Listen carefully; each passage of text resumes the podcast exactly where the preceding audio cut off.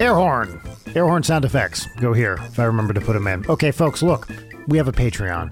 And let me be honest with you, we don't run ads on the show. Not real ones, anyway, and not even like fake ones for a long time. Remember Toothly? Remember that from like three years ago? Uh, but if you want to financially support the show, go to patreon.com slash Leighton Night. Subscribe at any tier for video episodes of pretty much all the shows we do. And if you subscribe at the two peach tier or above, that's only five bucks a month, you get mini episodes every single Wednesday. Most of them are me and Leighton talking, but sometimes we do a crossword puzzle or other weird stuff. So uh, go over to patreon.com slash night. Thank you guys so much for supporting the show. And hey, enjoy this episode. Or don't. You can't control what other people think.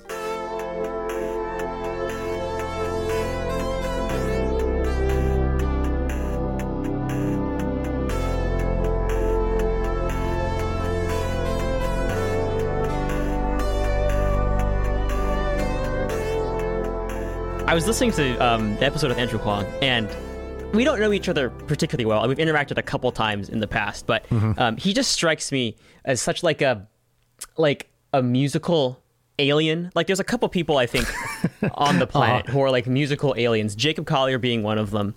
Um, Yep, maybe Cory yep. Henry being another one of them, and Andrew Huang is another one of them. Just I, I really appreciate his like just so unabashedly unique and him like his very himself approach to music and the things he does and i i think that's Yes. something we could all strive for and, it, and it's it's just so cool Yeah, I would throw like Thundercat into that mix too. oh yeah oh yeah and and, where is and that Mono- guy Mono coming Neon. from? yeah.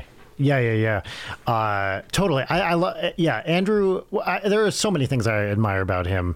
Um, well, actually, the thing I was going to say before is the thing I felt really bad about, and I don't know if you heard this in the episode, is he came to see my band, and Hmm. this is before I knew him at all, and apparently tried to get backstage, and no one would let him back. Mm-hmm. Yeah. And then I felt like a total a hole uh, because of that, especially when it's someone like I know and admire. You know, Mm-hmm. I feel like I was like, oh fuck, dude, that sucks. Yeah, you know, Um, it's, it's a shame that happens sometimes, but the good thing is that that makes for a good story later on, right? That makes for good. That's that's, That's right. Enter, it's an entertaining story to tell at this point. Yeah, and then I kind of owe him one too, right? Yeah. it's like, oh, yeah, I, sh- I should have, dude, I should have known you were there. Um, Yeah. but yeah, I love the. Well, you know what? Here, we're gonna. This is atypical for the show, although I guess in becoming increasingly typical. We're gonna introduce the show right away. Uh, this is Leighton Night with Brian Wecht. Leighton is out today. Uh, she's not feeling too well. My name is Brian Wecht, and we do have a wonderful mystery guest. So, mystery guest, would you please introduce yourself? Hello, my first name is Mystery. My last name is Guest. Nice to meet all of you. Just kidding. My uh, my, my name is Carlos Eiene, uh, also known on the internet as Insane in the Rain, and it's good to be here. That's great. So, Carlos, where might people know you from? What do you do? Yeah, so uh, most of you probably know me from uh, making arrangements of video game music on YouTube. I did that from 2012 to about uh, end of 2021, and now I'm working as a freelance video game music composer. Um, I had my love first my first game with a score just come out, um, Attorney of the Arcane, available on Steam. Um, it's a visual novel, and I wrote uh, the majority of the music for the game along with uh, another co-composer. Um, but yeah, I've just been um, super interested in video game music my entire life. I spent a long portion of it um, dedicated to transcribing and learning this learning video game music and, and playing it myself and now i'm doing my best to contribute to the tradition by doing my own stuff That's so awesome. Uh, where you don't need to be too specific, but whereabouts in the world do you live these days? i'm in uh, seattle the seattle area You're in Seattle. Cool. So actually, I want to get something out of the way right away, which is so uh, you know I. I love what you do, first of all, and I was Oh, reading a little you. biographical stuff uh, about you, and Yeah. so for for most people listening to this, they probably won't know that this is uh, a thing. But you not only went to Berklee, you Yeah. also graduated from Berklee, yeah, which is yeah those are those are two very separate right? those are two very separate things yes Yeah. So for people who don't know, and you look, you, you're Yeah. the one, you're the guy who went there, so maybe you should say rather than me. Can you, what what is the Berklee School of Music? It's not, by the way, UC Berkeley, which is a different thing. Yeah, yeah. So there's the Berkeley in California. That one's UC Berkeley, University of California, Berkeley. It has EY at the end. The Berklee mm-hmm. that I went right. to is the Berklee B E R K L E E in Boston, Massachusetts, which is the the music school. Now, when you think of a music school, you might think of someplace like um, Juilliard. Juilliard is probably one of the the most one of the, if not the most leading classical music conservatory like yeah. in, in the world. Um, some people would fight me on that, and I don't really know. Um, Berklee's Berklee is still a music school, but I wouldn't really call it a conservatory in that sense. And the beautiful thing about it is that it's just like a it's a con- it's a very contemporary program. Like you're not studying. Yeah. I mean, yes, there's a little bit of you know like the traditional of Euro- the tr- traditional history of European classical music, but there's also a lot of stuff about things that are modern and like of course there's there's um jazz influence, but even like you know like people go there to become like metalheads like metalheads go right. there, they study. So many, a, a, lot of famous metal bands came from Berklee. Um, I had a, I had so many friends who were into bluegrass, and like that's so yeah, cool. Like yeah, what yeah. other, what other music school do you go to where you know three of your friends are in a bluegrass band together and gigging? You know, that's just, it's just so cool. Um, that rules. But the uh, the the graduation thing you bring up is funny because it's well known that a lot of people who attend Berklee for several reasons um, don't end up gra- don't end up graduating. Um, one of the most famous of those probably being John Mayer, and that mm-hmm. John Mayer attended Berklee for like I think two or three semesters, something like that, year and mm-hmm. a half. And then didn't graduate, but he's still John Mayer, you know. So I think, it, it, and on one hand, it goes to show that maybe maybe musicians aren't the most you know uh, like educationally driven or scholastically driven or something like that but on the other hand you know if you can drop out of school and not pay that much tuition and and graduate and do your thing that do your that thing. justifies it i think yeah, it's so funny to me that Boston has not one but two like arts-driven institutions, and I'm considering Emerson the other one here, where it's mm, like, mm-hmm. yeah, I went there, but I didn't finish that. Uh, you know, the list of people who didn't graduate from Emerson is maybe not quite as long as Berklee's, but still pretty fucking long. I feel like that sort of attitude is like so quint like the the quintessential like not just musician but like artist. Like, yeah, I started that, but I never finished that. You know, right. um, yeah, yeah. And I, I, it's it's so funny because I actually feel that for me personally, I don't really fall into that camp.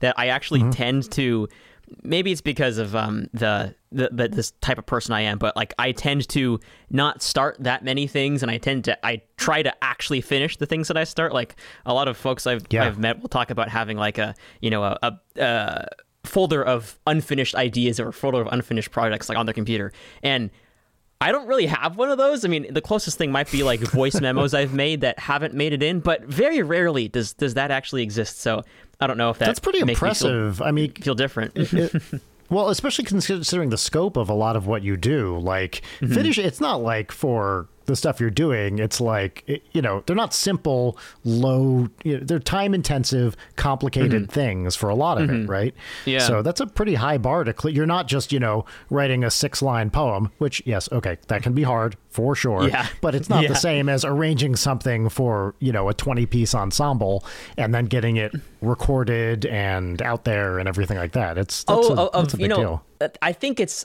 I think that's a really interesting point, and I think that's true.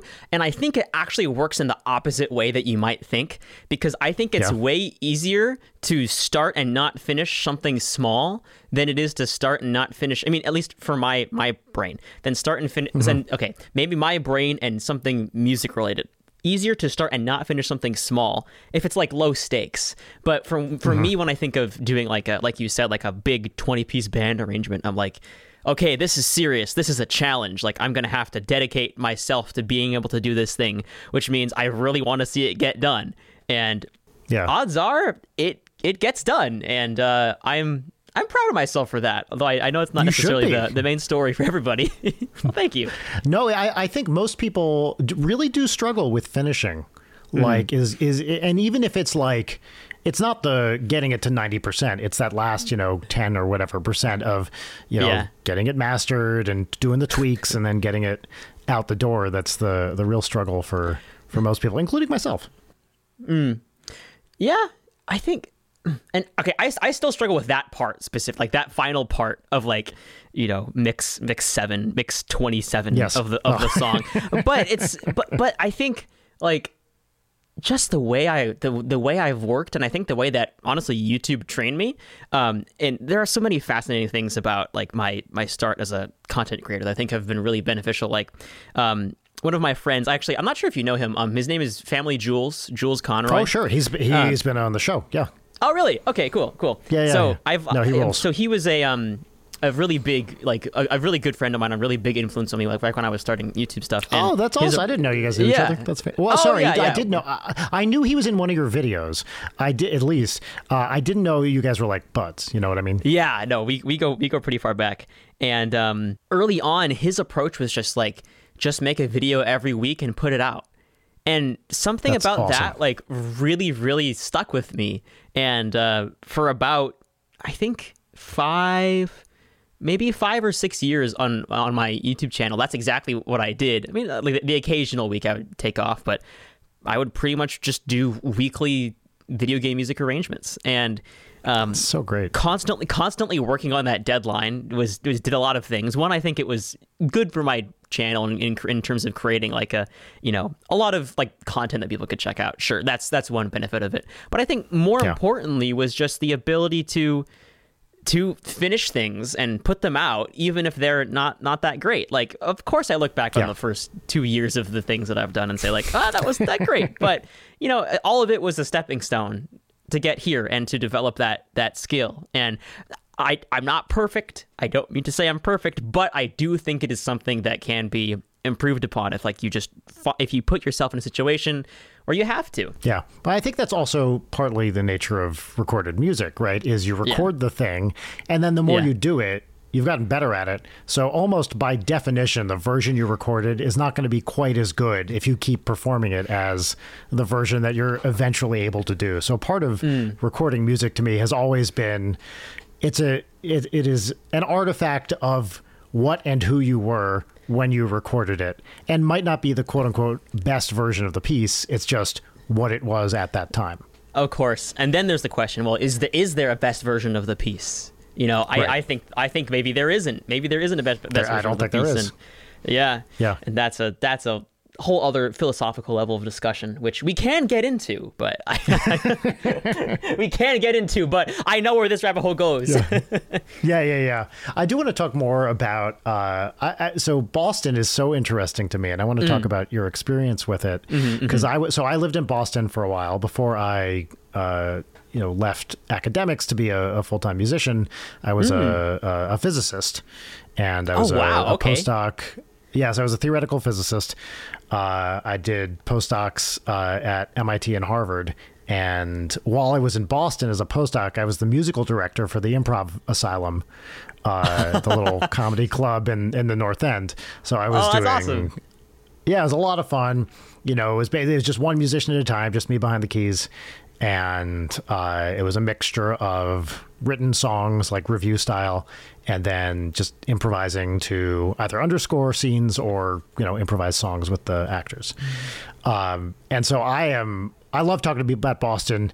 And especially, I never really got into like the jazz scene in Oh, yeah. Boston specifically. I was uh, just for some additional context, I went to Williams College uh, for my undergraduate in Western Mass, and so we Oh, saw okay, a lot okay. of runoff like instructors from Boston and like the Northampton kind of Amherst area. People who were you know adjuncting at like a bunch of different institutions and and that sort of thing. So I kind of knew a little bit about like jazz in Boston, but never did anything remotely professional uh, with it. It was like people would just show up at Williams to do shows and stuff.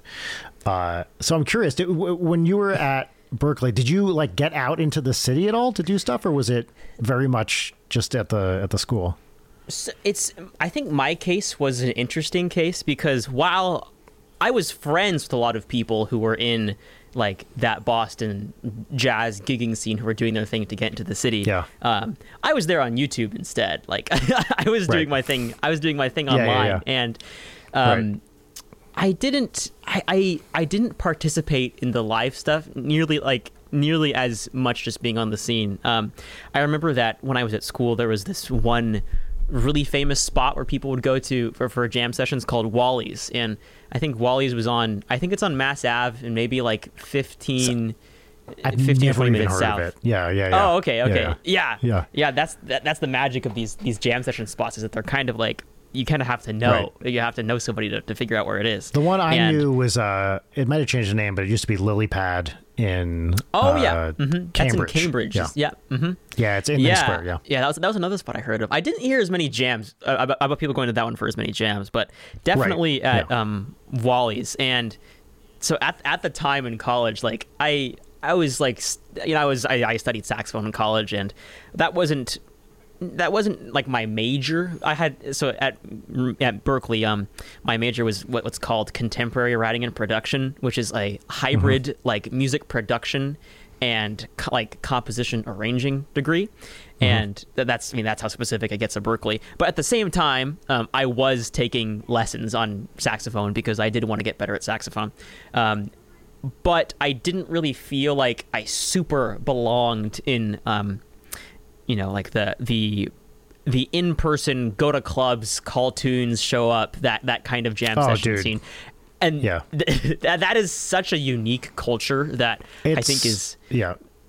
it's kind of it's it can get kind of cutthroat at times. Oh yeah. Um, but it is still it's still fun. It's still fun to participate in if you're with the with your uh, with the right people. So I didn't really find myself going to um to Wally's. I maybe like walked in once to see what it was all about, but I don't think I ever I ever ever played there. Um, but I had plenty of friends who did, and they, they loved it. So yeah. I'm sure it was it's a fun so time. funny. You know, I- so I did almost exactly what you did, albeit not in a you know a music school specifically.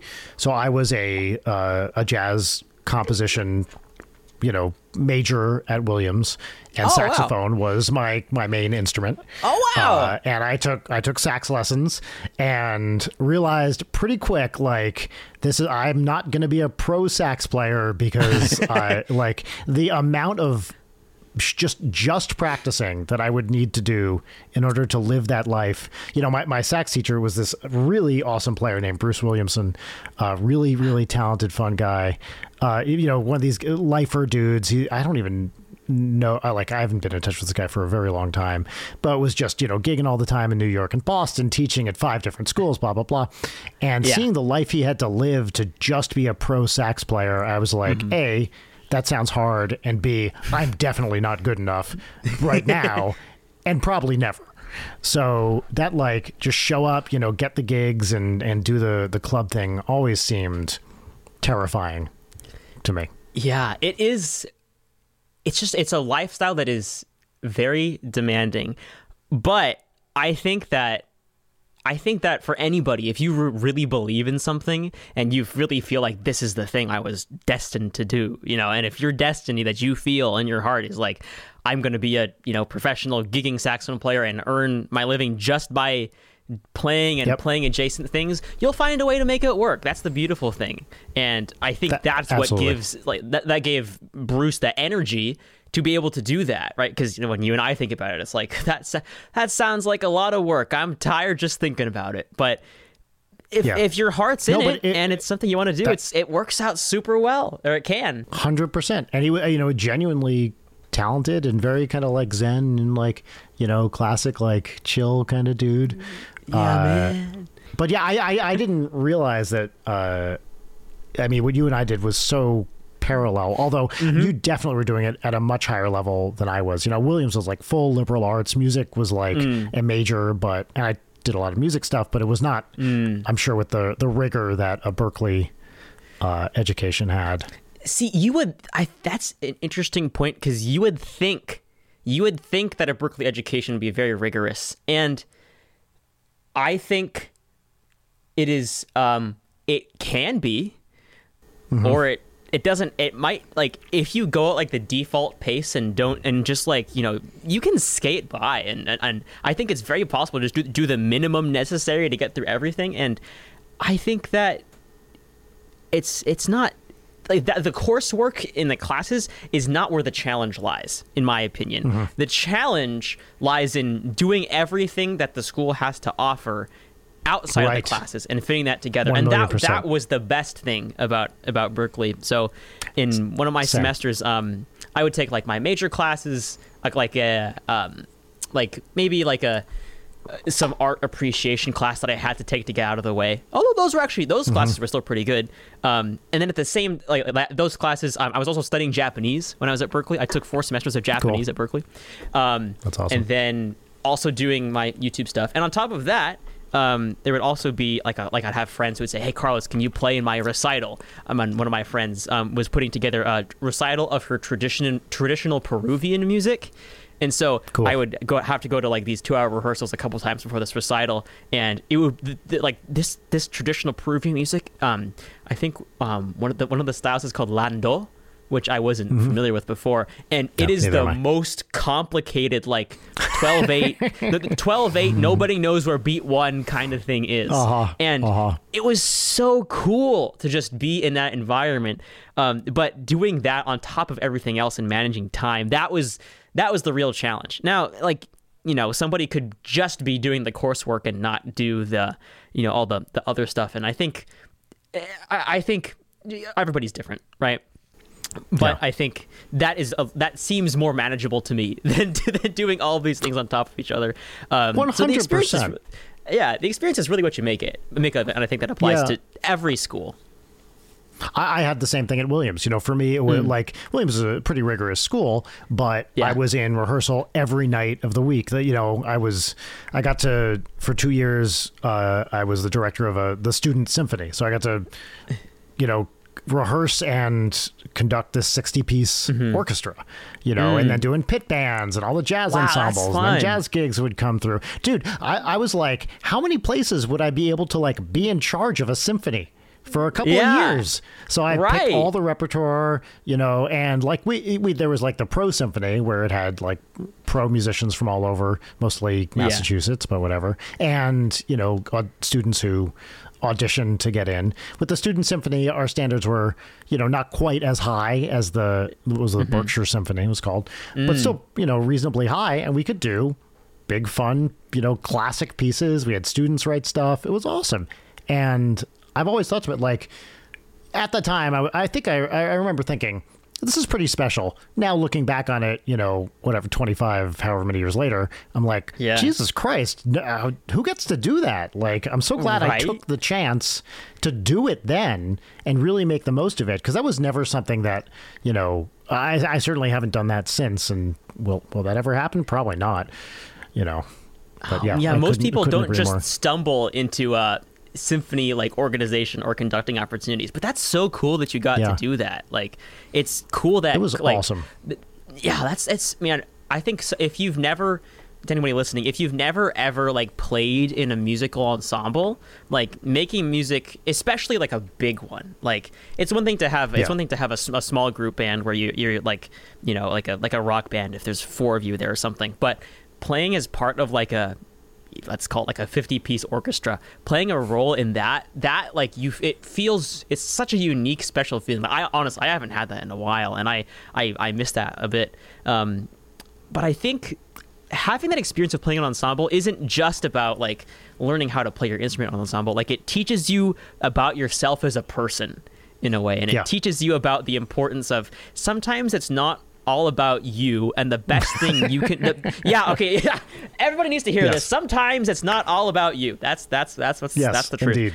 and sometimes the best thing the best thing you can do is just play some offbeats in the background and you're still contributing to an amazing picture that like and the overall thing is great and i think that's such a beautiful lesson and nothing more poetically teaches that i think than being a french horn player in a symphony well, so I, I was the tuba player in the symphony. Oh. So in a pretty similar role where it's like when the parts are good, they're really good, but a lot of the time, you know, Yeah. you're bomb, bomb, bomb. You know, it's Yeah. like th- there's yeah, French horn. I feel like French horn at least. You you know, yes, you're waiting for a long period, but when you're Yeah. like in it, you're really in Oh yeah, yeah.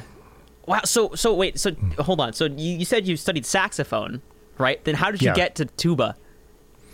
So uh, the the root was actually when I so I started sax when I was I don't know ten or so, and Yeah. then when I was in fifth or sixth grade, they needed a bari player in my you know elementary school, so Yeah. they gave me a bari. School just had a bari, and then.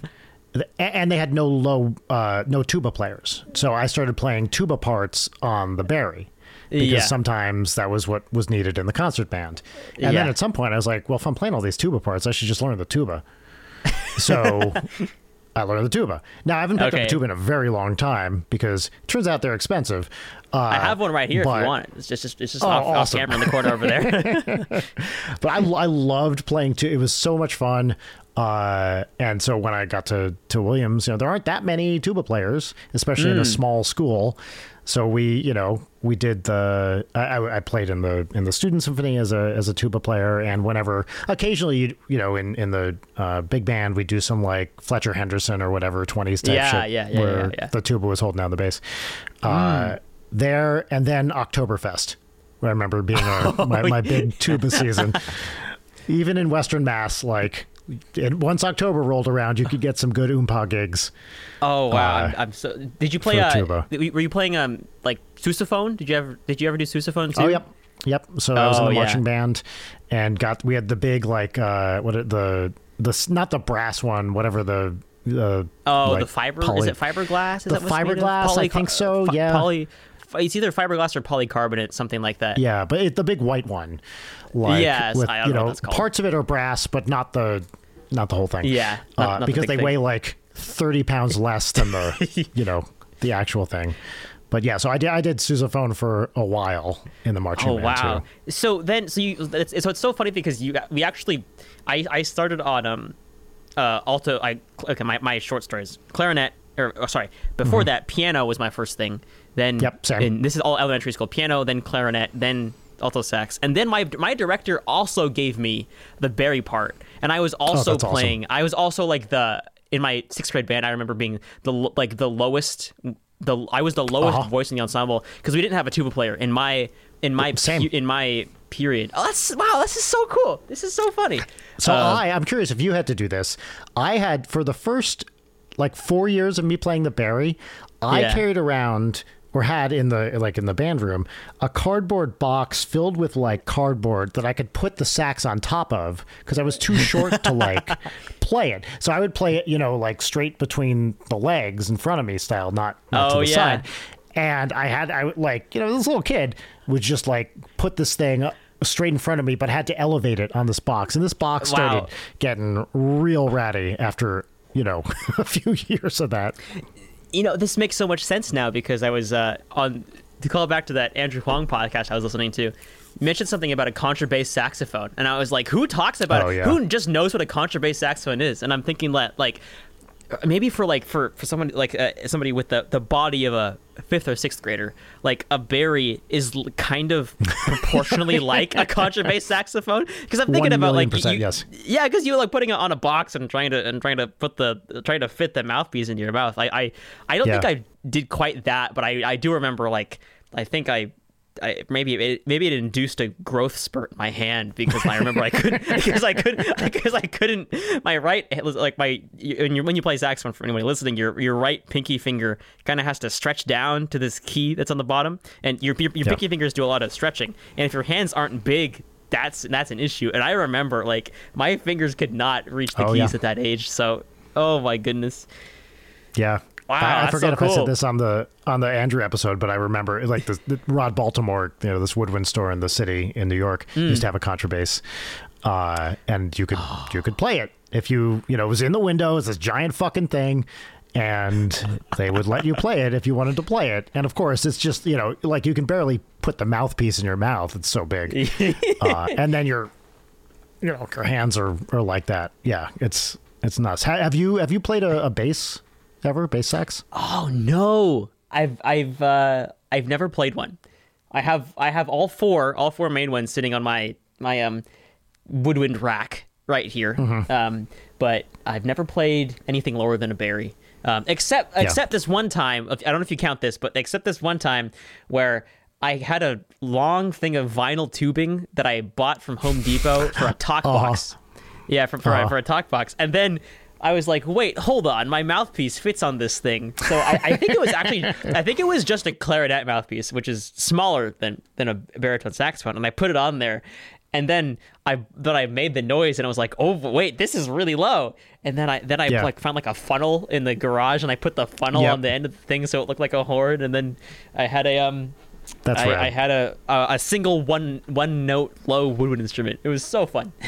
I, I've seen someone do something like that with a bari where they stick something in the bell and get an extra Yeah. half step down, like for you know, like that Yeah. as well. Oh man, Uh, it's so cool. Hard to justify. Hard to justify the investment because it's like the, the bass compared to the bari is like five extra notes or something like that. It's it's well uh one two three. It's no, not it's much. four. It's four extra notes if you're coming from a low A bari, which is like kind of like Yeah, yeah. not Oh, right, very much A, bang yeah. for your buck if you're talking for like you know the cheapest ones I've seen are like at least like five grand. Oh, I would imagine a decent one is going to be like twenty thousand dollars at least, right? Yeah, Like, for, for, for the decent cheap. ones with like a with a name brand that somebody would recognize would, would be around that cost. But man, You, and you don't see them much in ensembles. Yeah, I, I, remember seeing one thing where there was some some James Brown band had a guy on bass sax, and I was like, oh, you know, this guy's just h- hanging out in the back and is he's carrying it around his neck, which like, oh my god, you know, it's just a recipe for for back problems.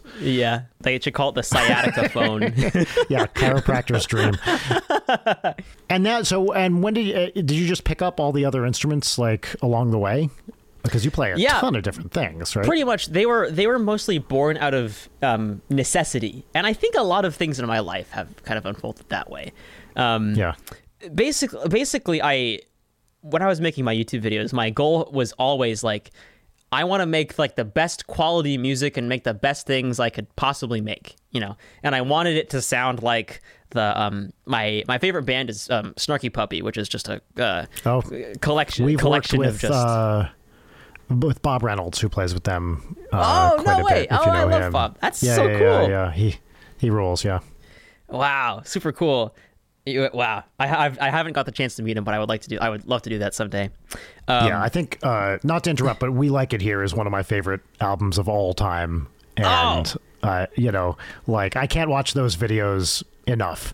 I showed him my Oh, kid. wow. I have a nine-year-old, and like I'm like Audrey, you gotta see it, you know, because it's so interesting, and just how they did that whole recording is great. Anyway, sorry, I'm I'm interrupting. Nine-year-old reacts to Cory Henry's solo on Lingus. Add another one. add another one to the that- reaction video pile. that specific solo is my favorite thing on that album by like Hmm.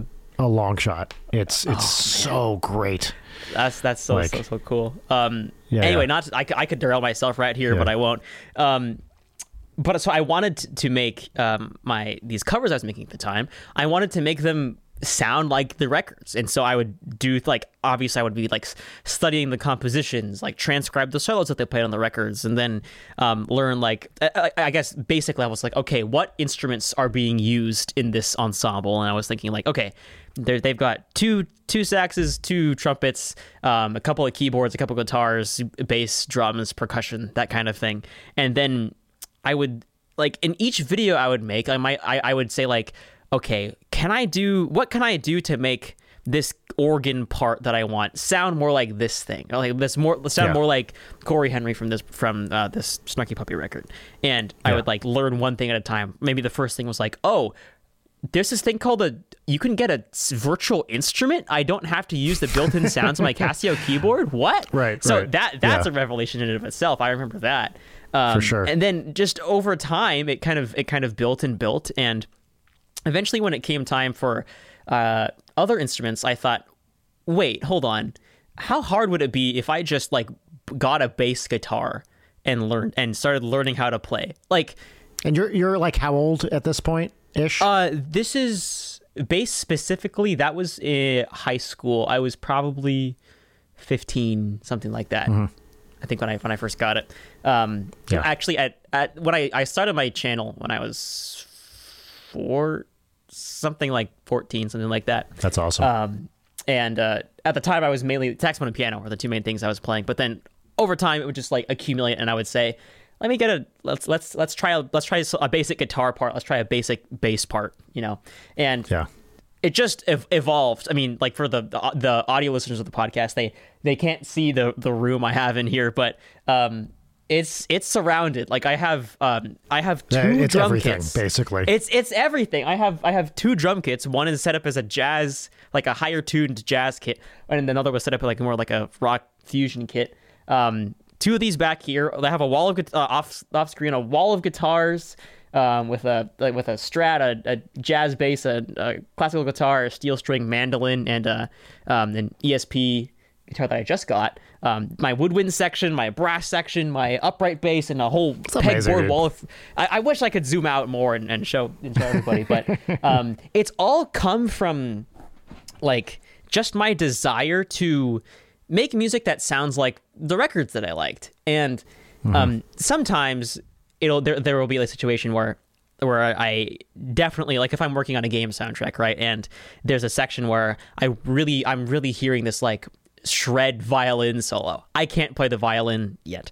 And even if I were even if I were to practice it, it would take so long to get to the point Oh, of yeah. being able to do like Yeah, that yeah. shred level stuff that it's just not it's not worth it. Maybe someday, um, but not right now. So in, in those situations, Yeah. I'll definitely like bring somebody else on to record. But for like for for most or like like the average situation when I'm just trying to play like a part in an ensemble and I want it to sound half decent or actually or, or sound pretty good, I do my best to actually play it on the on the actual thing, and uh, because sample libraries and ways of replicating that tech replicating those sounds have come a long way, but depending on the instrument and depending on what type of thing, some of them just aren't there yet, and de- especially with anything to do with the woodwind is not there yet. I was just about to say the woodwinds somehow. I mean, they're better than they were. You know, I, I'm a bit older than you, uh, so you know, I'm I'm uh, I'm 48, and I remember early fucking virtual woodwinds, which are. You know, not. I, I mean, they're really, really bad. They, they're great if you want that specific sound for like Oh, a fake absolutely, yeah. saxophone, and then they're the greatest thing ever. But you're not going to mistake it for anything resembling a sax, Mm-hmm. and it's they're still not there. Like even the best ones are, you can still tell. Yeah, I, and I really like that distinction you made in that um, something that's be, because I use a lot of live instruments. I think it's important to note that I don't think always having a live performance is necessarily like better. th- Than, sure. than having than having the equivalent of a, a virtual instrument because sometimes you want that sound sometimes you want that very that very particular sound but um, in some cases you don't and that's that's that's Right. where I come in and actually um, like a lot of the work that I do on my my soundtracks these days um, uh, especially the ones where I'm on a team is I'll be working with like uh, uh, one of the games I'm, I'm writing music for is called um, is called Breeze in the Clouds, and on that soundtrack we have uh, four composers total. And sometimes what'll happen Wow. is one of the one of the other composers will finish a track, right? They'll they'll share it with everybody else. We'll listen to it, and then I'll say, okay, I could probably record that. Like, uh, I could get that melody li- that you have that melody line on a synth synth saxophone. I could probably do that on saxophone for you. Um, also, you've got like this background part on um, let's call it like a like a this background brass section that has um, that's just like play on a keyboard. But this would sound really good if it was done with like actual like trumpet performances and layered on top of each Yeah. other. So uh, that's I, I love doing that so much. Um, j- just like col- like collaborating and, and recording those parts for people and bringing those to life. I want I want to hear about this, th- like this team writing kind Mm-hmm. of stuff, because that sounds that what a cool thing. I, I mean, I really I, I don't know too much about the you know uh, how video game music is made. So is Hmm. this a pretty typical thing these days? Is to get a team of multiple people scoring something? I would say, uh, yeah, it depends. It really just depends on the size of the project. Like uh, for Yeah. for Breeze specifically, um, we have a very large like soundtrack that we're planning.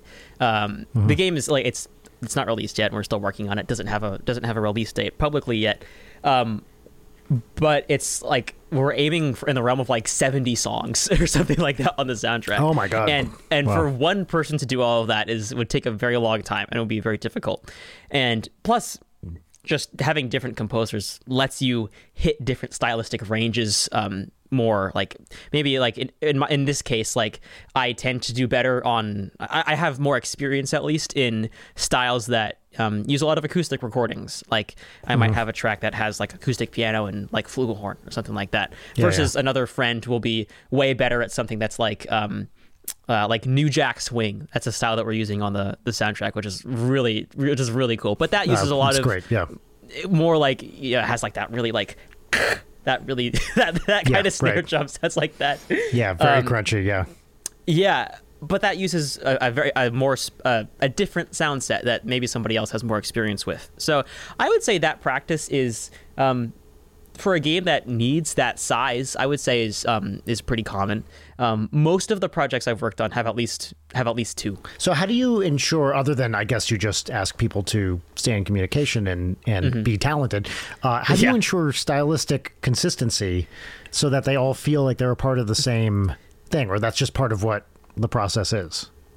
yeah, it's it's part of the process. Um, now, in in game um, game development, there's something that that's called the the game design document, which is like the bible for the game, and that's Yeah. something that is typically made very very early on, often used in initial often used in initial proposals to like perhaps a publisher. Um, but it's also really important for establishing the vision of a game, and uh, so many decisions will trickle down from that.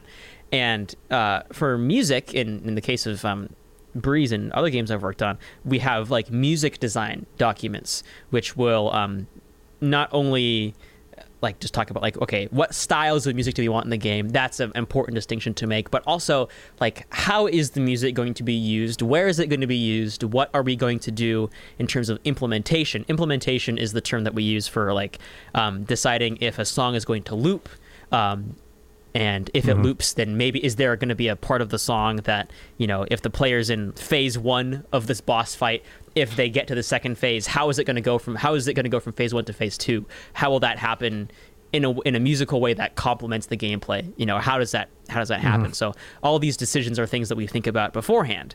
And um, really just having um, that design document and uh, specifically establishing styles, maybe and including plenty of reference tracks too, that make it very clear what st- what sort of stuff we're going for. Um, that is really helpful in having and in having uh, everybody stay on the same page. I'm curious too. How much of this did you learn by uh, a you know arranging and transcribing video game music versus Yeah. school school versus just fucking doing it? Because uh, you know, being something you worked on in school too, like. I, I'm just curious what the breakdown was for you. I- I- Yeah. for me, it's it's like it's always like ten percent everything else, ninety percent just doing it.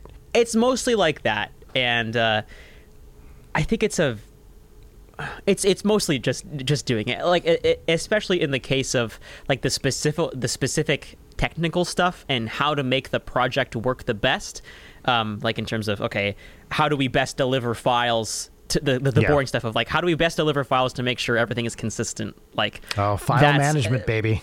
yeah, like that's that's a game developer's dream. Is like oh underscores and file names. I love that. So um, Mm-hmm. that's just kind of a thing I've like. Uh, I was certainly introduced to that culture, like being in college, and I had some professors who were pretty good about that. But um, a you see the relevance of it being on the job and how it actually helps in making sure that files don't go missing, things like that. Yeah. Um, I was actually lucky enough at um, at Berklee. There was a um, uh, there was a video game music scoring minor when I was there, which is just like oh shit, that, that is just like an it- it's a super cool program. And in fact, since I graduated, they've expanded that department to uh, now offer a major in games and interactive media scoring, which is an acronym that spells that spells games. So they call it the games major. That's great. I mean, obviously, they should have that major, right? It's such a big uh, thing for music these days. Like any, Yes. you know, that, that that that is a very reasonable and timely thing to have for sure. totally and i'm i'm so happy that it exists because i mean it's like it's no secret like video game music is like my life like my life passion Yeah. You know i just love it so much and i just love seeing it be um, more accessible to people who want to get into to um, to making it and there's lots of ways to get in it for like the the AAA scene the the indie scene um, there's opportunities there's opportunities everywhere if you just know where to look and uh, and have Yeah. the the drive to stay persistent Yeah, I, I want to ask you. All right, so I can't have a, a real musician on without asking the same question. I probably asked Andrew this too, uh, Okay. and, and Jules and everybody else. Uh, I'm always curious what people's relationship with theory is. Like, are you a very theory driven, analytical type of person, or Mm-hmm. are you more of a like vibe it out? This is just what I'm feeling type person. So I I love music theory. Like I am Same. super super deep into it. I, I had a feel Yeah. like you as a as a, a former Yeah. theoretical physicist that you would be Yeah, as a into music mathematician, yeah, yeah, yeah. yeah, you'd be super into music theory. It's cool how that lines up. In fact, Jules and I, um, Jules, myself, and actually a couple other folks, we used to do these uh, panels at uh, PAX and other conventions, where called Mm-hmm. video game music theory, where we would teach basic music theory concepts using video game examples. Oh, that's cool. Um, yeah, it was it was a really fun time. Um, and now one of our one of the panelists, um, his name is Eight Bit Music Theory. He, he's doing that same kind of thing on his own YouTube channel. So that's great. long story short, I, I love music theory, but I think I'm at a point with it now where uh, because I I'm in- now in a situation more where I'm applying it more than I used to. Like I was certainly learning a lot about it in in college. Like um, it's time to push up the glasses and talk about the the the, the, the Lydian dominant sharp the Lydian dominant sharp eleven flat seven scale used on the the tritone substitution of the five seven chord. But actually, if you use a if you use a uh, Lydian dominant sharp nine chord scale, it has this really interesting tension of a the natural three on the on the you know, Right, the yeah. major scale of the parent key. Anyway, so like I think having that knowledge and having the ability to use it when needed is great. Like it's just it's like just knowing having a language in the back of your pocket that that you can pull out when you need it. But the thing that I feel that I'm getting better at is um, kind of putting that aside and letting letting my ears and like just letting I don't know my natural interest guide me more, and Yes. then using using music theory as a tool when necessary to like um, help me make like an educated guess or something. This has 100% been my journey as well. It's like I started out very analytic, like, Yeah. and, and from a, and like w- one thing we should also say to people is uh, a lot, you know, the music theory is music theory. There's a lot of it out there, but I tend to find people either approach it from more a more like classical or a more jazz point of view, at least within like Western musical theory kind of thinking. And I'm I'm squarely on the jazz side. Like, uh, you know, I, I think about lead sheets and chords and the scales you're playing Yeah. with them, like like you were talking about. Um, but from this, you know, so I, I came from that like jazz composition where we're fucking music theory, hell yeah, bro, you know, kind of stuff. And getting away from that and realizing A, simple is fine. It's fine to do simple shit, like mm-hmm. eh, eh, it, it- however you want to describe it. Uh, and then trusting my instincts that, okay, I, I like, I'm pretty good at doing music. Maybe what my ear is hearing is fine and I don't need to mm-hmm. worry about the theoretical background. That has been a huge thing for me personally, and I have tried to. Yeah. For I, I'm not doing this so much anymore, but for many years, I was trying to actively like not think theoretically about what I was doing, and instead just do it. And nothing was better for this, by the way, than being in a bar band, where Oh, I yeah, could just yeah. be like, like I, I had the the guitarist in that band. I told the story on a on a recent episode. Uh, came up to me. You know, we were just chatting, we were buds, we were hanging out, and he's like, "Dude, you're such a good musician. You just got to feel it more." And I was like, "He's so right. I just got to feel it more." Like I'm too worried about the theory. So I, Right. I, I, I really, what you're saying really resonates with me. Yeah. because that is very similar to to to my my journey with theory. Yeah, I think it's. I I- I'd even go so far to say that like it's also like reflected in like a life trajectory kind of thing for me too. And I think that Mm-hmm. like just just how we grow up and develop as people. And I think that like like our the approach. th there's a reason why someone might gravitate towards that more analytical approach to, to music, right? And might not want to feel things as much. Versus, there's also a reason why somebody might hate music theory and just prefer to feel it out some more, uh, f- feel it out. And yeah, they're called think- guitarists. Boom. yeah. oh no. Oh yes, uh, that's right. you went there, man. I, I have to say though, nothing impresses me more than a guitarist who's like the like an incredible sight reader. Oh, like, yes. like those those people. You you people are some of my favorite people out there. It's like Oh, uh, when, that's yes. When, when you get a guitarist who like really knows what they're doing, it is the greatest thing in the world. Because my Yes. my brain yeah, I don't I don't play guitar at all, and my brain does not work like with that you know with that style of thinking. And watching Yeah. someone do that feels to me like a magic trick. So Yeah. one one of the guitarists we work with regularly. Uh, who goes by Lord Phobos in the band Twerp is like this, Hmm. and it's just like that guy's brain is working differently than mine, and he can nail all. You know, he's not only an incredible player, he's just got all the theory stuff down, and it is my favorite thing in the world to talk to him Hmm. about music. Hey, but as long as it works, as long as it sounds good, it sounds good. That's the thing about it. Sounds music. great. Yeah. Yeah. Well, one thing I've also noticed, and I'm curious, I feel like this is a broader societal trend, but I, I could talk about this all day. Um, is I feel like easy listening is back. Like things are getting fucking smooth again. Yeah. things are getting to to, to use a, a word I use with some of the the the musicians I work with. Things are getting adult, and you know it's like this adult contemporary kind of yacht rock shit, which I I am obsessed obsessed with. Uh, I feel like is having a moment, and I, I wonder if the it's one of the a. I wonder if that's right. Uh, but I also wonder if it's some broad societal trend away from like harder edge stuff to like, okay, maybe we can, you know, like we world has some problems. Maybe we should just like chill it out a little bit. Let's pretend it's the '80s again, you know, or something like that. Yeah, I'm curious if I you've can, noticed that. Yeah, I can.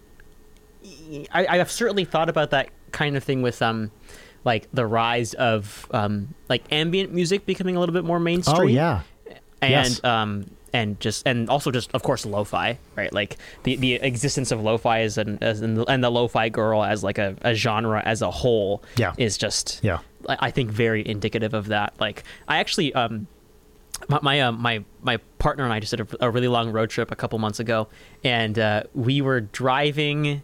We were driving west across uh, across the U.S. and I think we were either in Idaho or Montana or something, driving driving to Seattle, and and she put on this um this ambient playlist that, and I, I was like, wow, this is so good.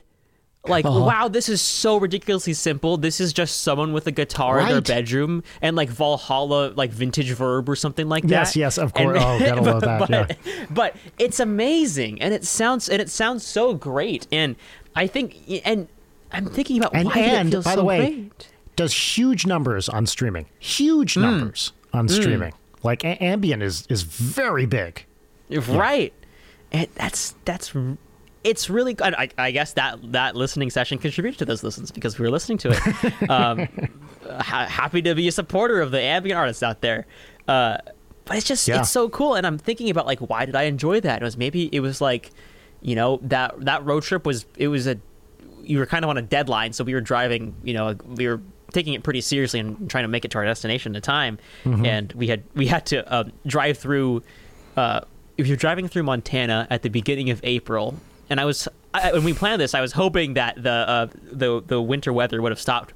It didn't, so we had to we had to worry. Like I was I was on my map looking at okay, this road is icy, this road isn't. Let's stay on this one, but Oh my it ended God. up being, ended up being fine.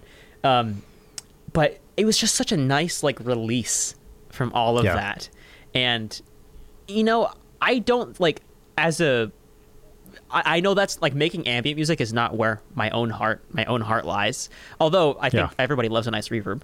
Um, Yes. I just I I can really appreciate it. I can really appreciate that just being able to um, release and, and and let that go.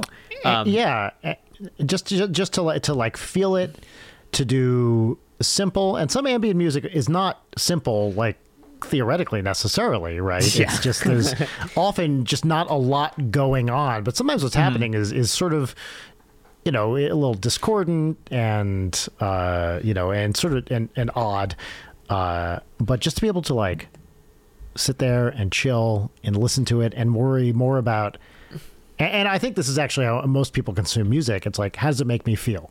Right? Most people listening to music are probably not listening to music the way you and I do a lot, which is actively like figuring out, okay, what are they doing? Okay, yeah, that's, I think that's this. You know, I, I certainly, I have to turn that off rather Yeah. than turn that on. Uh, and I think most people just are like, yeah, that feels nice. That Hmm. feels good. I like that. And, th- that's great. That's what music is for, Yeah. for most people.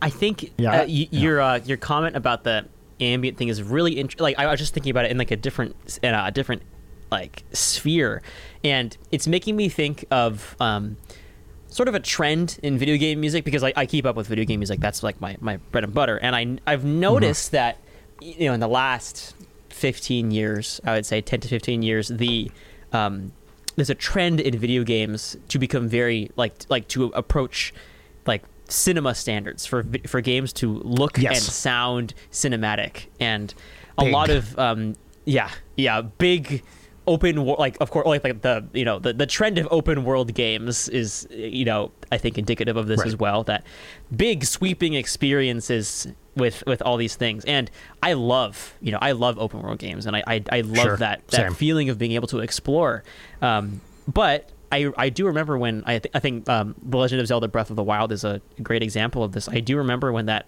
first came out, there were some people um, saying like, "What happened to the Zelda theme? You know, what happened to the Zelda theme on the street on, on the in the overworld? This game sucks." And it's it's just it's just different. It's a different way of approaching it. Um, Yes. so it's I very think that- sparse. yeah. yeah, and that trend, I think, has continued, and it's inter- and it's. I mean, I, I, I, I just think it's cool, I think it's interesting to see how games have um, progressed in that way, and in also in some situations where, like, the sound design and the like sound effects and the the. Uh, I don't know if it's diegetic or non-diegetic, but whatever the I always the forget. sound that you, yes, I, the, the, I the also sound that can't you, remember that. yeah, which one is which? But like the sound that you hear, that you would hear, I think that's diegetic.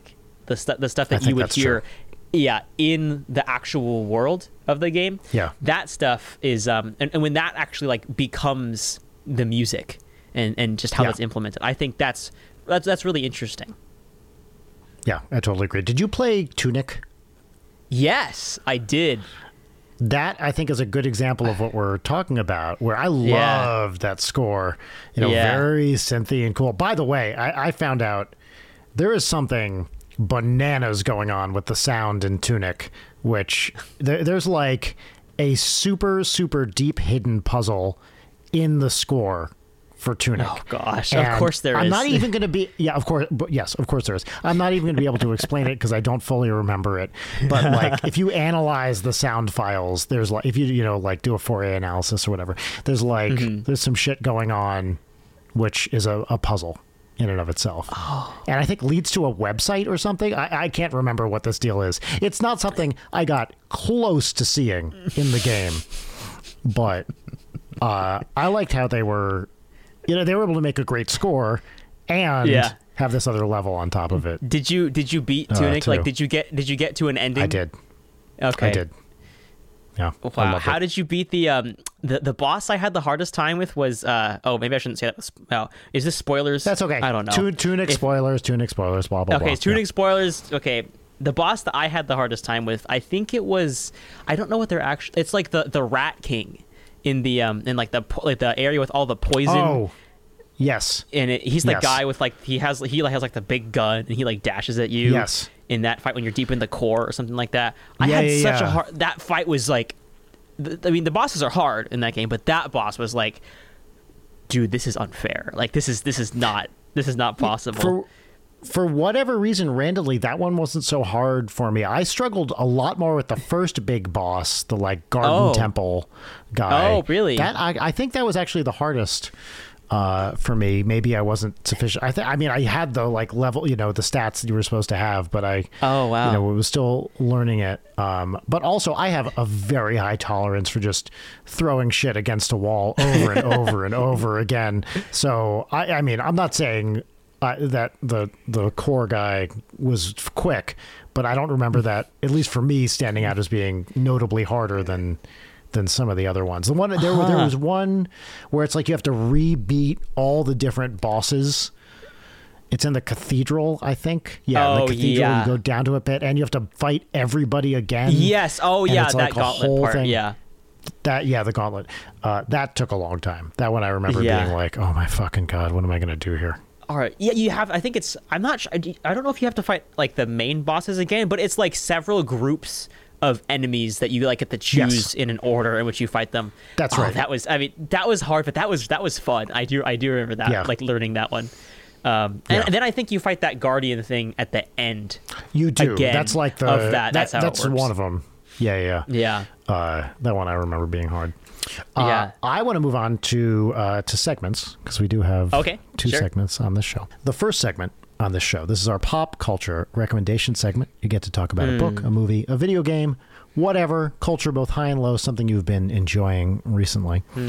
Uh, the segment's called "What's Poppin'," and the theme song goes here. What's poppin'? what's poppin'? But we added in post. So I don't know if you heard this when you listened to the Andrew Huang episode. Do, do you remember hmm. this segment at all? I don't think I don't think I heard the segments part. Great. Okay. So then I can ask you my favorite question, which is if you were to have heard the theme song to What's Poppin', what would you have thought of it? And your opinion means a lot to me here. In this hypothetical world where you heard the What's Poppin' theme song, what would I your opinion can't believe that you used the super hyper mega meta ultra Lydian scale so well. Wow, nicely done. That's uh, that's what I do. Thank you. See, I knew I knew you'd get it. Finally, someone picked up on on that on that on that. Uh, oh, on I that heard it. I, theory I heard that. I heard that 430 second hertz undertone. Yeah. Yep, straight out of Slonimsky, baby. uh, so I. Well, let's see. Do you want to go first, or would you like me to go first, so you can have a don't second you go to, first? That would be to think nice. about it? Great. So then, can you please ask me, Carlos? Can you say, Brian, what's poppin'? Brian, what's poppin'? Well, thank you for asking, Carlos. I appreciate that. uh, what's popping for me this week? It's a it's a TV show I've just started watching on uh, uh, on Hulu. It's called This Fool. Do you know this uh, uh, this show at all? No, I haven't heard of it. It's it's pretty new. I think it came out. First season was last year. Second season I think just came out, and it's basically like a bunch of people, uh, mostly Latino, hanging out in working class LA. And it is it's a sitcom. It's got Chris Estrada who co-created it, and Frankie Quinones, and uh, Michael Imperioli, weirdly as like the the minister at like a uh, uh, Chris's character, uh, Julio Lopez, works at a, a thing called Hugs Not Thugs, which is like an outreach thing where, you know, they take people who just got out of prison and, you know, help them reassimilate into life and they bake cupcakes. And it's really really great. It you know it's it's very funny. The acting is the acting and writing are all awesome. And uh i've been just really really enjoying it. I'm about halfway through the first season and i think it rules. So Oh, that's my That's oh, that's, that's popping nice. this week. Yeah, I heard an interview. Uh, I can't remember with who. Someone on, on NPR. If you, I guess, when it came out, and I was like, "Oh, that sounds good," and then never got around to watching it. And then it popped up on my feed. It was like, "Oh shit!" Uh, and I saw someone say, you know, call it like the best show you're not watching or something like that. And I was like, okay, here's the here's the time. And you you know, you just gotta love a good sitcom when they're. And and this one's pretty dialed in, like from the get go. Like the characters are are right there. You know who everybody is. The main dude's kind of a dork, and you know it's just like he's this off again, on again girlfriend who keeps showing up, and he can't quite figure out his life. He's sort of aimless, but I, I really love it. So this fool, yeah. uh, on Hulu right now. Carlos, what's popping for you? Oh, I'm so glad you asked. Wow, I can't believe it. Of it. course, it's kind of my job. Uh, for me, um, I'll I'll share a video game that's been that's been taking up my, Yes, my time lately. Um, Pikmin Four. Now, Pikmin oh yeah, okay. Tell me about is this. uh, Pikmin is a series of games that first started with the original Pikmin on the GameCube, where you play Mm-hmm. as Captain Olimar, and you have crash landed on uh, the planet. Um, basically, I think it's planet Earth, but we know it is PNF 404, and you have 30 days. He has a 30 day supply of oxygen in his spacesuit, and or no, it's actually no, a 30 day supply of life support. Otherwise, he will succumb to the poisonous oxygen on planet PNF 404 uh-huh. Uh-huh. and he and uh, to retrieve all the parts that are missing from his ship to get back home, he finds these Pikmin or these little almost carrot-like creatures that help him fight off enemies and pick up his parts and carry them back to his ship. So I've loved this series since the first one. It's a relatively like it's not one of the more popular like N- Nintendo series, but I love it. I feel Um, like so I never heard about it until recently. Like I, someone was like, "Oh, Pikmin 4," and I was like, "Oh, I didn't even know about this." Yeah. Yeah, so Pikmin 4 in particular is, is unique. So Pikmin 1 was GameCube, Pikmin 2 was also GameCube, Pikmin 3 was uh, originally on the Wii U and then re released for Switch subsequently. And then there was nothing for a long, long time. And news articles said that um, um, Shigeru Miyamoto at one point said, like, oh, Pikmin 4 is, we're working on it. And it was like years, many, like at least like five years since that original confirmation by Miyamoto. And it didn't happen. And then suddenly, within like the like within the last year, there was a announcement, and Pikmin Four was confirmed to be real. And people, I was like losing my mind, like lost no their way, minds, yeah. yeah. Oh, like I I was one of them. Was like no way, it's real.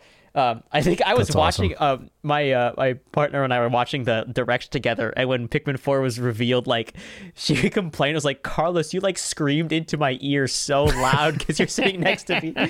So, anyway, Pikmin Pikmin Four follows that same kind of like you, you don't play as Captain Olimar, um, but you it's the same kind of gameplay. And one term that is um that they that kind of describes the gameplay of Pikmin that's used in the game is a Japanese concept called dandori. That's D A N D O R I, and dandori is like the idea of um, efficiently distributing work.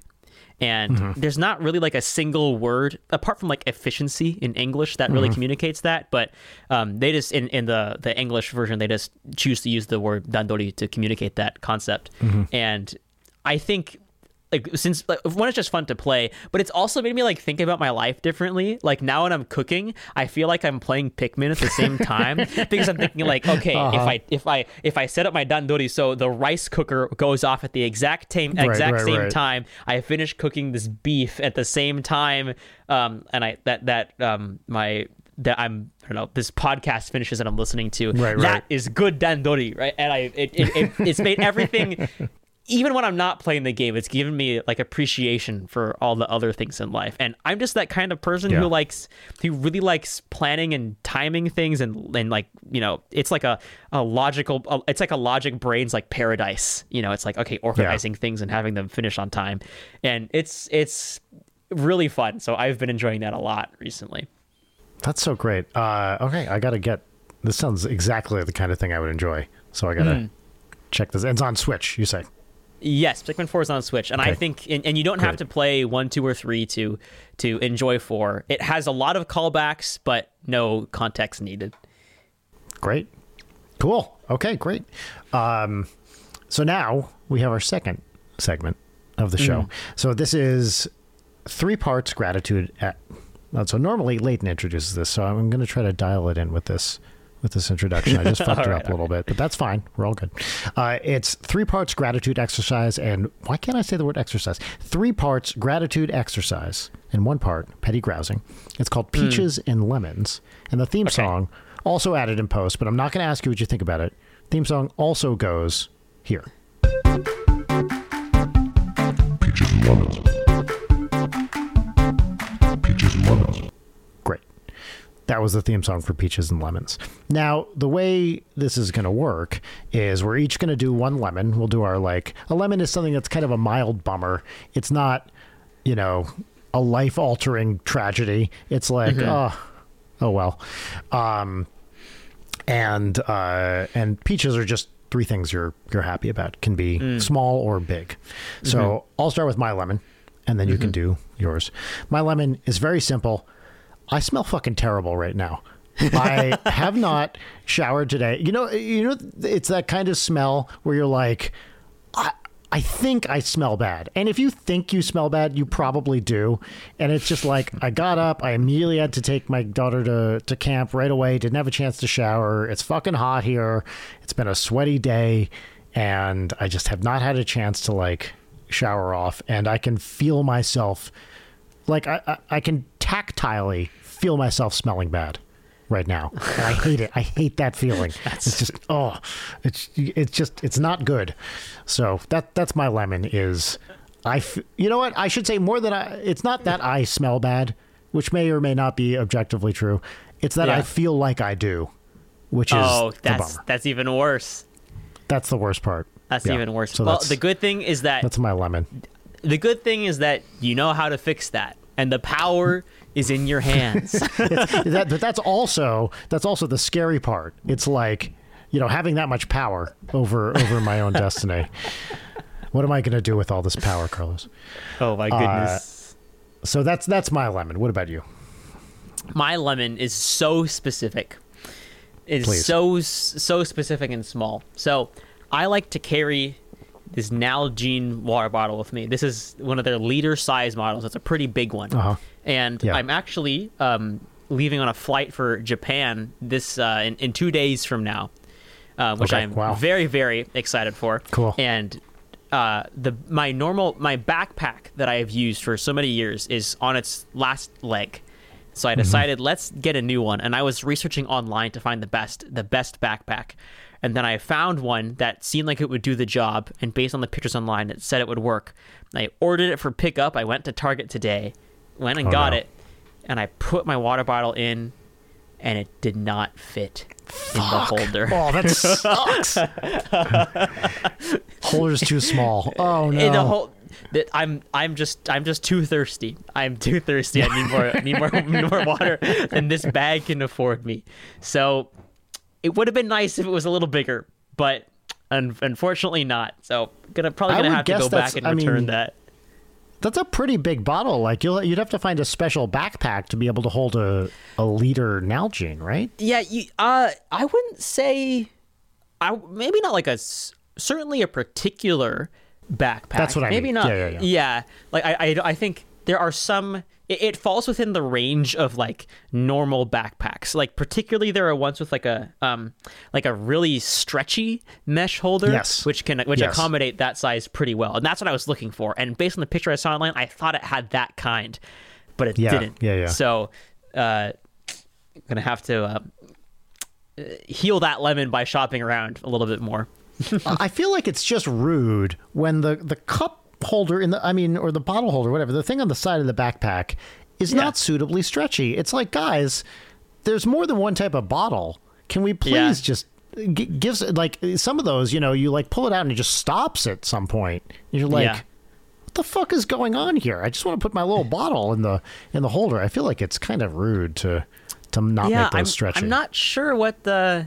I I mean, I have never designed a backpack in my life. Um, probably won't Nope, have same. to. But if but if I, I- did, I would. Uh, I would think about making sure the, the, the thing is stretchy enough. But um, Yeah. I know I know backpacks out there exist with that, so Yeah. it's a solvable problem.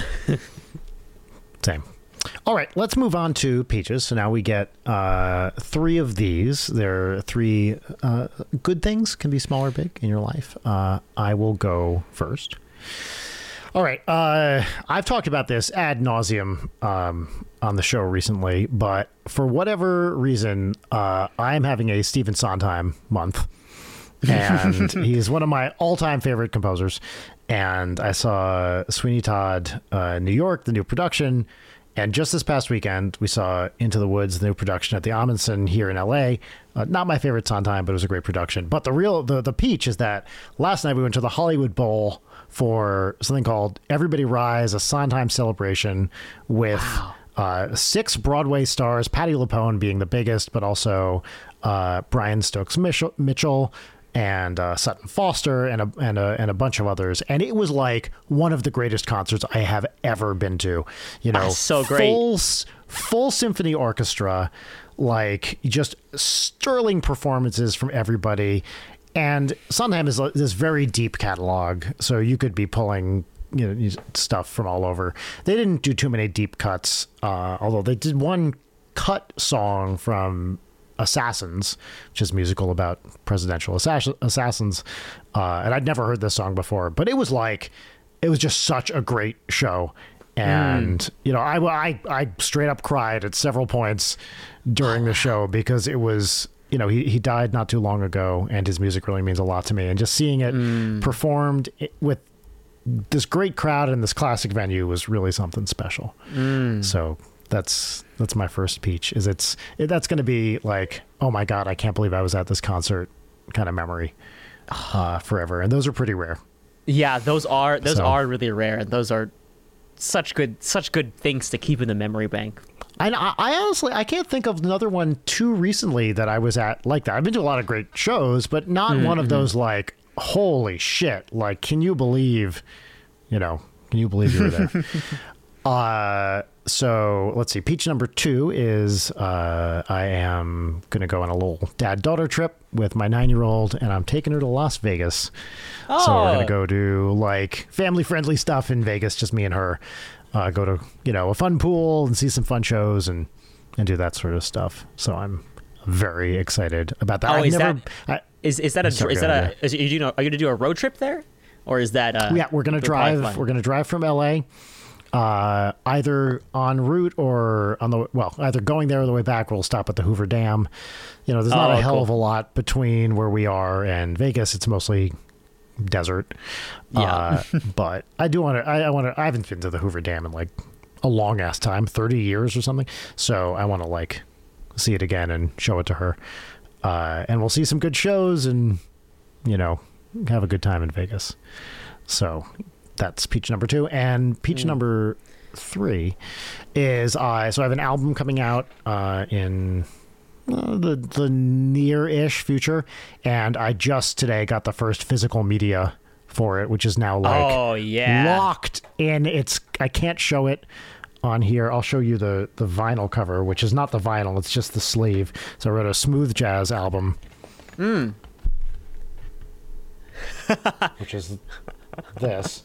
So it's this soprano guy, uh, and I just got cassettes for it. So I'm doing cassettes and vinyl, and uh, I just got a box of the cassettes, and they are. I I can't even remember the last time I picked up a physical audio cassette, but uh, Yeah, talk about a resurgence of like of vintage media. Like first it was Crazy, vinyls, right? and now Yep. cassettes coming back. cassettes, cassettes which don't sound great. Like, you know, they're fine, but it's you know, th- th- people are not doing those for the vi- vinyl. I can understand why people want the audio quality from vinyl. Mm-hmm. Uh, cassettes are baffling to me, but they are cool. I mean, that's what I grew up with, you know. Uh, so I, I, it's nice to see them back. But I took it out of the little cassette box. I was like, when was the last time I held one? I mean, it's it's probably been 15 years or something. You know, I Mm-hmm. pried one out of an old car stereo at some point. But yeah. So it's like it's finally you know I've, this album has been a long time coming. Uh, it really got sidetracked by the pandemic, and Mm. to have it finally wrapped and like getting out there is is a good feeling. Oh, that's so cool. So I want to just based on that cover. I want to hear it. oh thanks yeah I'll uh, I'll send you a copy when uh, Oh, when I come- when I have cool. yeah. Wonderful. All right, Carlos. Uh, what are your peaches? Ah, All right. So I, I am in general. I, I think a, a pretty positive person, and I think there's um there's um peaches in pretty much everything. That everything Peaches just, no, no matter how you look at it. Um, but some of the more obvious ones that comes to mind for me. Um, so my lemon lemon was that my backpack didn't work out, but one Yes. of the peaches A is tragedy. that. Yeah, absolute, absolute tragedy. I will be dehydrated the entire time. No, no, I'll, I'll take care of that. Um, but one of the associated peaches was that uh, while the backpack didn't work out, I got an, I got an, another, a new suitcase that I've needed for so long, um, and it's just like, it's so simple. It's just like a, it's just a suitcase, but it's great. And and I I took That's it out. awesome. I, I went to the store and picked it up, and I was like, this is exactly what I wanted, and it does everything that I need. And it was just so simple, and I, I like it made me really appreciate just a transaction of you know researching something, then picking something up, and and and having the research pay off, and you make a good decision. It's like, okay, I like this. So Yeah. um, I'm I'm I'm just I'm I'm pleased with that. I I I um That's great. I. I won't. Uh, I won't sing praises of whatever brand it is, just because I don't think people. I don't think people need to know about that on on a on a show Sure. like this. It comes across the wrong way. But um, but my previous oh like I, I needed to do this because I've I've had um I had like a luggage set from a long time ago and the there one of them it had like a carry on and like two checked size and of the two checked size baggage um both of them have lost at least one wheel so one of Yeah. the one of the biggest bag Not has good. lost Yeah. two as the biggest bag has lost two wheels so and the, it's like one of the ones with like the four wheels So, and but they're Yeah, on opposite. They're on diagonals from each other. So Oh. the bag is Oh like God. officially like no go. Like you cannot u- useless. Um, and then the, one of the other bags has lost one. So it's like, it, man, it's time to get a new one. So new bag is um very. I'm very happy about that. Um, That's great. Congratulations. Thank you, thank you. Um, I'll be sure to not stuff a living person in it because it's not that big. Good, good, good. Um, yeah. second peach I would say is uh, I was at a uh, I happened to stumble across an arts fair um, a couple of days ago with some friends of mine, and we were walking through, and it was like a like a not like a not a farmers market. Nobody was really selling food or anything, but it was like um, a showcase of just local artists, like a lot of uh, woodworkers, metalworkers, traditional art, um, some some musicians. And one thing I like to do is I like to just pi buy instruments that are just a little strange. Yes, same. And Yeah. uh, absolutely same. Yes. Yeah. Just just because like it's one thing to search for a strange sample of something on like Right. like um some sample service, but uh, having an object that is supposed to be an instrument that is unique is just kind of fun. And I was walking around and we found this metal worker um, who had a triangle that was hanging off of, of just like a piece of thread from like the top of his little booth, and he actually like it was a tri- it was a just a a pretty large size um triangle like and it was like I, I don't know metalworking enough to tell if it was raw, triangle. was Yeah. yeah, I think it's actually more of a bar. It was more of a baritone size, actually. The baritone, not not quite that low of a register. I wouldn't support Yeah. an ensemble with that triangle. Um, Yeah. but uh, it wasn't. You know, it's it's not like it's not glossy like an orchestral triangle would be. It was like Mm-hmm. just a piece of metal, like a bar that someone had shaped into looking like a triangle. But it came Yeah. with this beater that was also like it was kind of cool because it had like this um almost like a like a scepter that like and the scepter part like hooks it, you can store it That's on the cool. triangle by like hooking it on the bottom and Uh huh. it was like it was like you know Rad. 20 the guy was selling it for 20 bucks and i was like you know let me just this is this will be cool to have around and so i i I was happy to find the triangle and I, I picked it up. And then I was then I was showing my friends I was walking with. I was like, so this is how you do a roll on the triangle. And I held it with my hands and I did the thing. And then Yeah, yeah. meanwhile I forgot that we were in a public place, so people were like looking and they saw this they saw me rolling the triangle. What's happening? Was- yeah, yeah. yeah. Is, is, is it is it dinner time? So That's awesome. I was that was such a good find. I, I love finding little things like that. I remember for years my mom used to love to go to little arts fairs, and I don't know if this is like a known thing or if it was just some weird idiosyncratic thing. Uh, I had something called a strum stick. Is this a thing? Have you Hmm. ever heard of this? Yeah, I, I, I haven't even looked it up. It was a little stringed instrument, like a guitar with two strings, two strings, okay. frets, all the shit. Uh, but it was, and it was like maybe a foot long, and I had this in my room forever, and you could play, you know, I, I sorry, three string. It must have three strings because you could do little chords on it.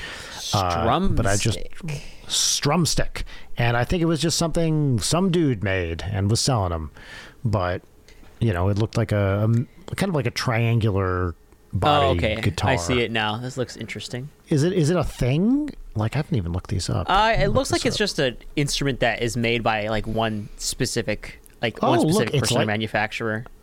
Yes, this is it. Okay, I guess it's a thing. Yeah. Yeah. Wow.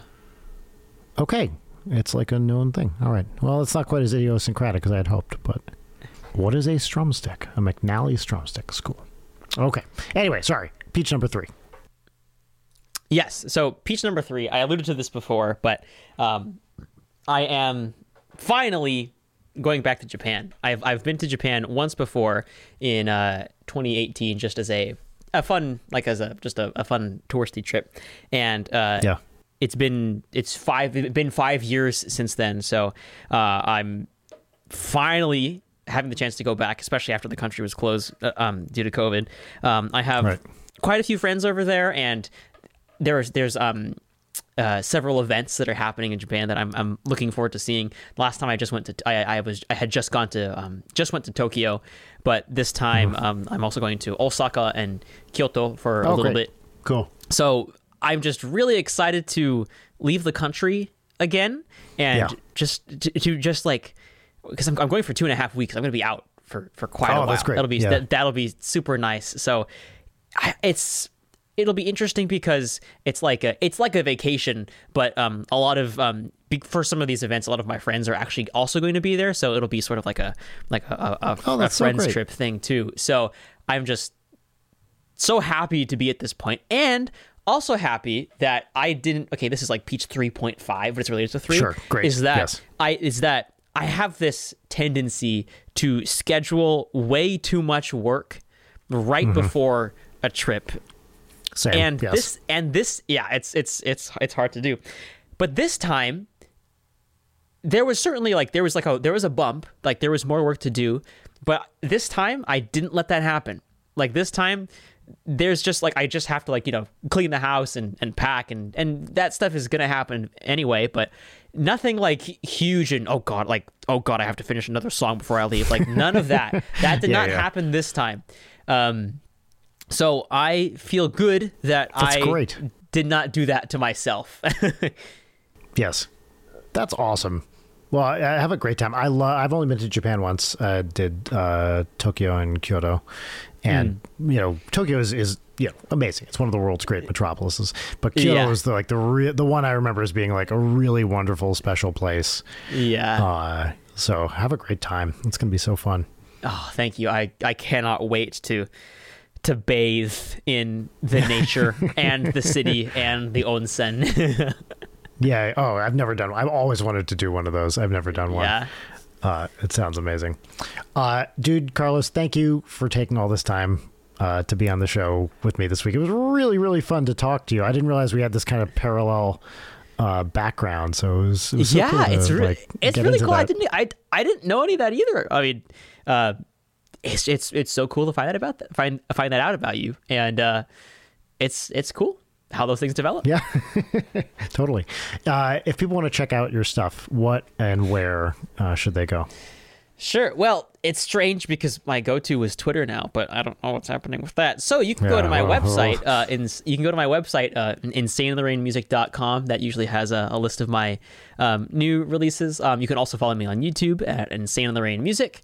Um, I'll usually I'm not posting new videos there very much, but every time I uh, complete a project or have something to share, it will get uploaded to YouTube. So um, I would say either my website or my YouTube channel. Those are the two places. That's great. Cool. All right, everybody. Uh, Leighton, feel better. You know, we'll have a, uh, I'm sure, a Get mini well episode up at some point too. Yeah, get well soon. And uh, now, so normally, okay, here's the dilemma we face. Normally, Leighton is the one who signs off on the episode um, and has a thing that she says. She has a whole spiel she gets into.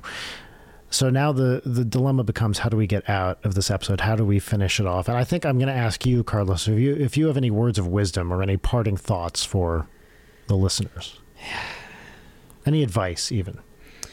Um, so there's there's a there's a serious piece of advice I could give, and there's also Great. a non-serious piece of advice I could give. Now I know what the serious piece of advice is, but I don't know what the non-serious piece of advice is quite yet. um, but Okay. I could I'll, I'll I'll give I'll give both. Um, Great. the serious piece of advice. Um, now I'm not going to remember exactly how it was quoted, but I've been uh, reading this uh, this audiobook uh, or listening to this audiobook called "The Magic of Thinking Big," uh, which is recommended to me by a couple people, and it's essentially just about thinking big and how um, that creativity is uh, creativity and, and and keeping an open mind is like the solution to pretty much everything, which I think is really cool. And I finished the book today, and at the very end of the Audible program, it was like um, something something like the. I'm gonna butcher the exact quote. It sounded so much Sure, cooler sure. when the That's guy fine. said it, but it was something like, um, It's almost like he Like- had written it ahead of time. yeah. it's almost like he had planned it. Something like the the the fool the the fool is the person who is controlled by their mind, but the master is the one who controls their mind, or something like that. Cool. I, it, basically do it like your, your mind y- your your thoughts and your your mind are meant to be there um, they're meant to help you. They're meant to be an asset for you. And um, if you get turned around first off that's okay. It happens to all of us. But um, you know it there it should it should be serving you it should be doing good things for you so make That's sure you great. take some time to check in with yourself and make sure that your mind is doing good things for you Um, and then that's that's my serious piece of advice. And then my non-serious Cool. piece of advice that I still have not thought of. Um, um, I would tell you, uh, I am going to, uh, yes, suggest that if you ever buy a tambourine, Okay, great. I love this. you should make sure that your tambourine has the the best kind of jingles that you want because a brass jingle tambourine is very different than a non-brass jingle tambourine and i think that everybody needs to keep be aware of that in their lives thank you very much Yeah, I think what you're saying is find your tambourine and cherish it. yeah that's that's right So. everybody's got their tambourine Everyone's got their tambourine. All right, everybody. Thank you so much. Uh, we'll see you next week. Bye. goodbye Leighton Night is produced by Brian Wecht, Leighton Gray, and Jarek Centeno. Follow us on Twitter at Leighton Night, on Instagram at Leighton underscore night, or email us at leightonnight at gmail.com.